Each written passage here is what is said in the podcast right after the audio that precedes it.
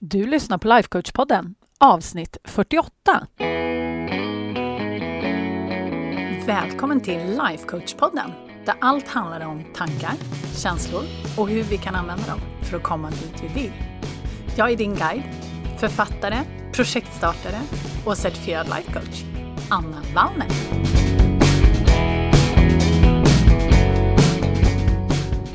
Men hej hallå darlings! Idag ska vi prata om omöjliga mål.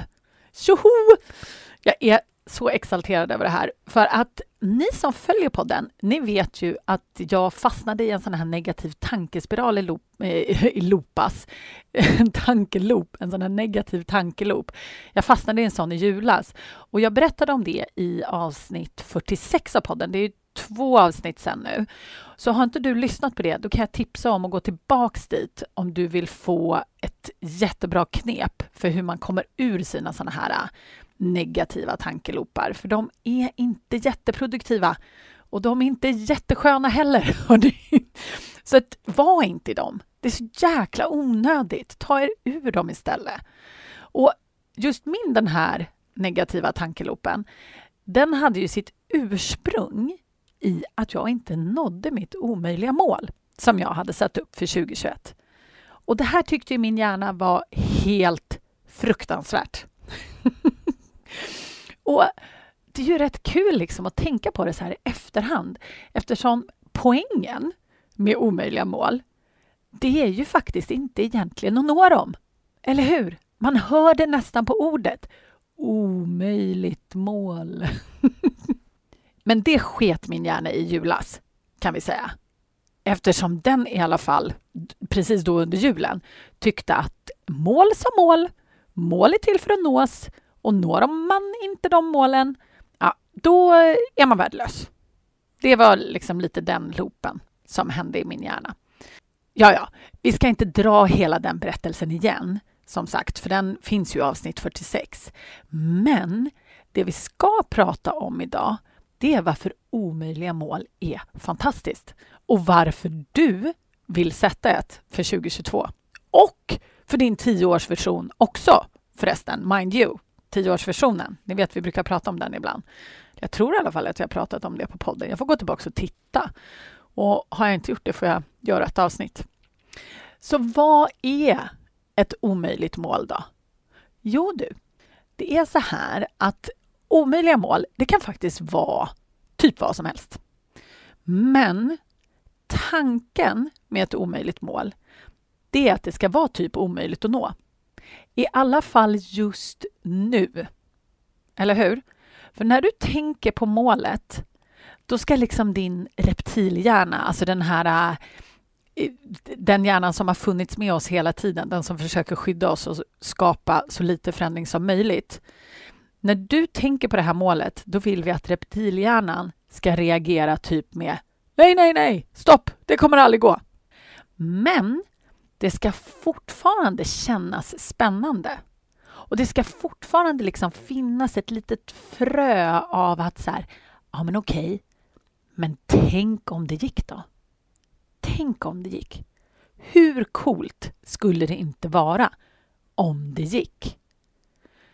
Just det här lilla, lilla fröet.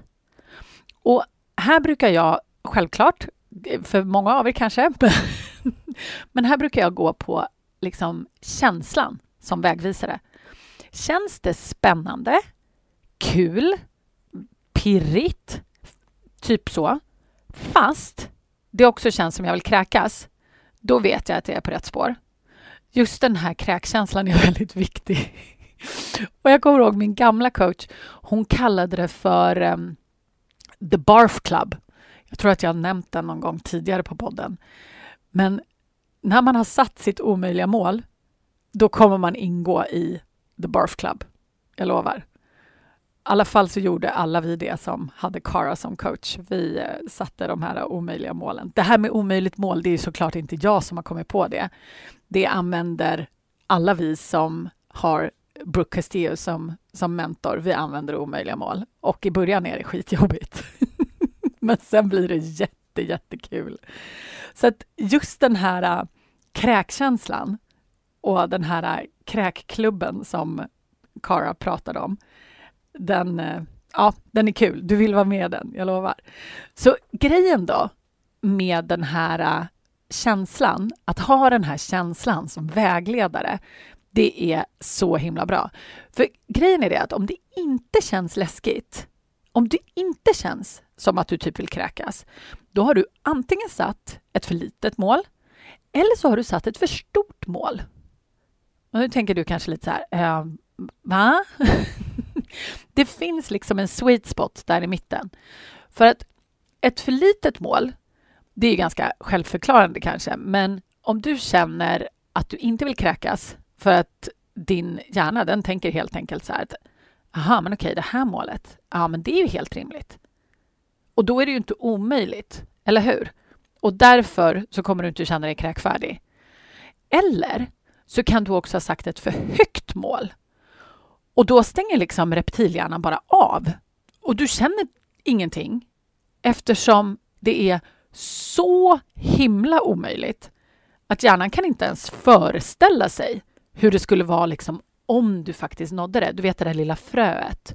Så att om det inte känns som att du vill kräkas, då är du antingen på den ena sidan eller den andra sidan. Antingen så har du satt ett för litet mål och det kommer du säkert fatta själv.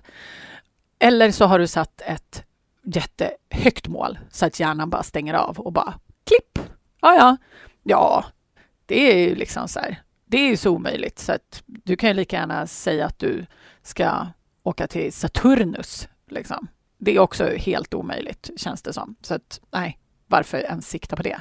Så gå på känslan med män. Exalterad, nyfiken, spänd, men liksom läskigt och nervöst. Då är du spot on. Jag lovar.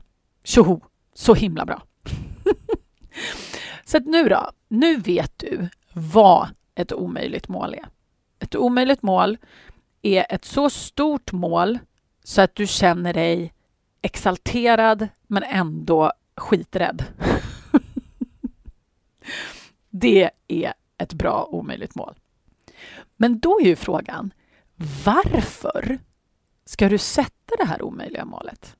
Jo, ska jag ju såklart berätta för dig, för det är ju hela poängen med den här podden, eller hur? För när vi sätter omöjliga mål, då händer det tre saker. Det kanske händer fler, men det här är tre saker som jag vet händer. Ett, vi kommer att lära oss att agera långt utanför vår egen bekvämlighetszon. Vi kommer pusha våra gränser, vi kommer växa som personer och det är, det är så coolt. Att lära sig att agera utanför sin bekvämlighetszon, det kommer kräva att man kontrollerar sina känslor och att man inte kopplar ihop det till huruvida det är rätt eller fel eller något sånt. Det är inte bekvämt att vara utanför sin bekvämlighetszon. Det, det är därför det kallas för bekvämlighetszon, vill jag bara säga. Men om man lär sig att agera och pusha sin bekvämlighetszon, då, ja, då kommer man växa så jäkla mycket. Men nummer två, det är också att vi kommer producera så jäkla mycket mer. Vi kommer producera mycket mer resultat, mycket mer förändring om vi liksom sträcker oss efter ett omöjligt mål. Långt, långt mer än om vi hade satt ett mål som var liksom mer rimligt. Och det är ju det här gamla, vad är det man säger? Ja, men om man siktar mot månen så når man trädtopparna. Ja, det kan faktiskt vara jäkligt coolt att komma upp i en trädtopp, ska jag bara säga. För det ser helt annorlunda ut från en trädtopp, jag lovar dig. Om du står på marken eller på en trädtopp så kommer du få en helt annan utsikt över din framtid. Jag lovar. Så att när vi sätter ett omöjligt mål, då kommer vi liksom pusha oss själva så att vi kommer producera så mycket mer än vad vi trodde var möjligt, skulle jag vilja säga. Och sen så kommer vi också, det här är punkt tre, som jag liksom bara halkar in på. Men vi kommer behöva lära oss att se på misslyckanden inom, jag sitter här och gör sådana här inom parentes, eller vad heter det, fnurpar. vi kommer behöva lära oss att se på misslyckanden på ett helt annat sätt. Ett helt nytt sätt. Och det också, alltså det är ju en game changer kan jag säga. att lära sig att se på misslyckanden på ett annat sätt. Och det finns som sagt säkert ännu mer fördelar med att sätta de här omöjliga målen.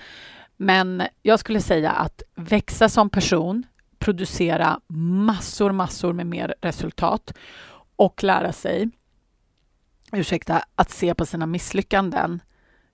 Ja, vi inte se dem på, som sina misslyckanden utan ändra sin syn på misslyckanden.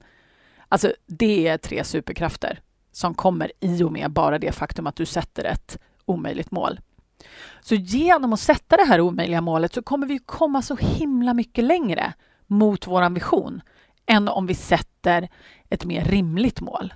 Och det får mig att tänka på det här med smarta mål. Alltså helt seriöst, du känner också till det här med smarta mål, eller hur? Jag känner inte någon som inte eh, känner till det. Du vet den här formulan som vi lär oss i skolan och som alla företag pratar om. Jag antar att de pratar om det fortfarande.